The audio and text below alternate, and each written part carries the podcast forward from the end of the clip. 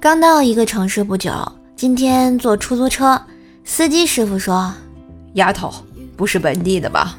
我说：“嗯，刚到这工作不久。”司机师傅又说：“丫头，自己一个人在外要小心什么什么什么的。”我突然就很喜欢“丫头”这个称呼，总比别人叫我“你个死娘娘腔”好听多了。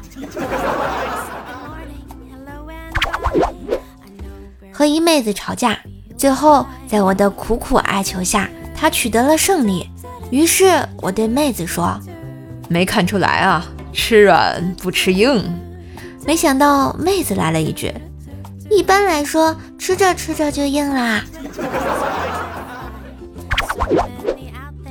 上学的时候啊，有一天，一群哥呢在宿舍准备换裤子，刚抽掉裤带，不料进来几个女生，没办法。一群哥呢，只好提着裤子来到隔壁的宿舍，正解开扣子，正要脱的时候，不料又进来几个女生，没办法，只好提着裤子来到下一个宿舍门口。因为一群哥他双手提着裤子，又很着急，只好一脚踹开宿舍门，同时大喊：“里面有没有女人？有没有女人？”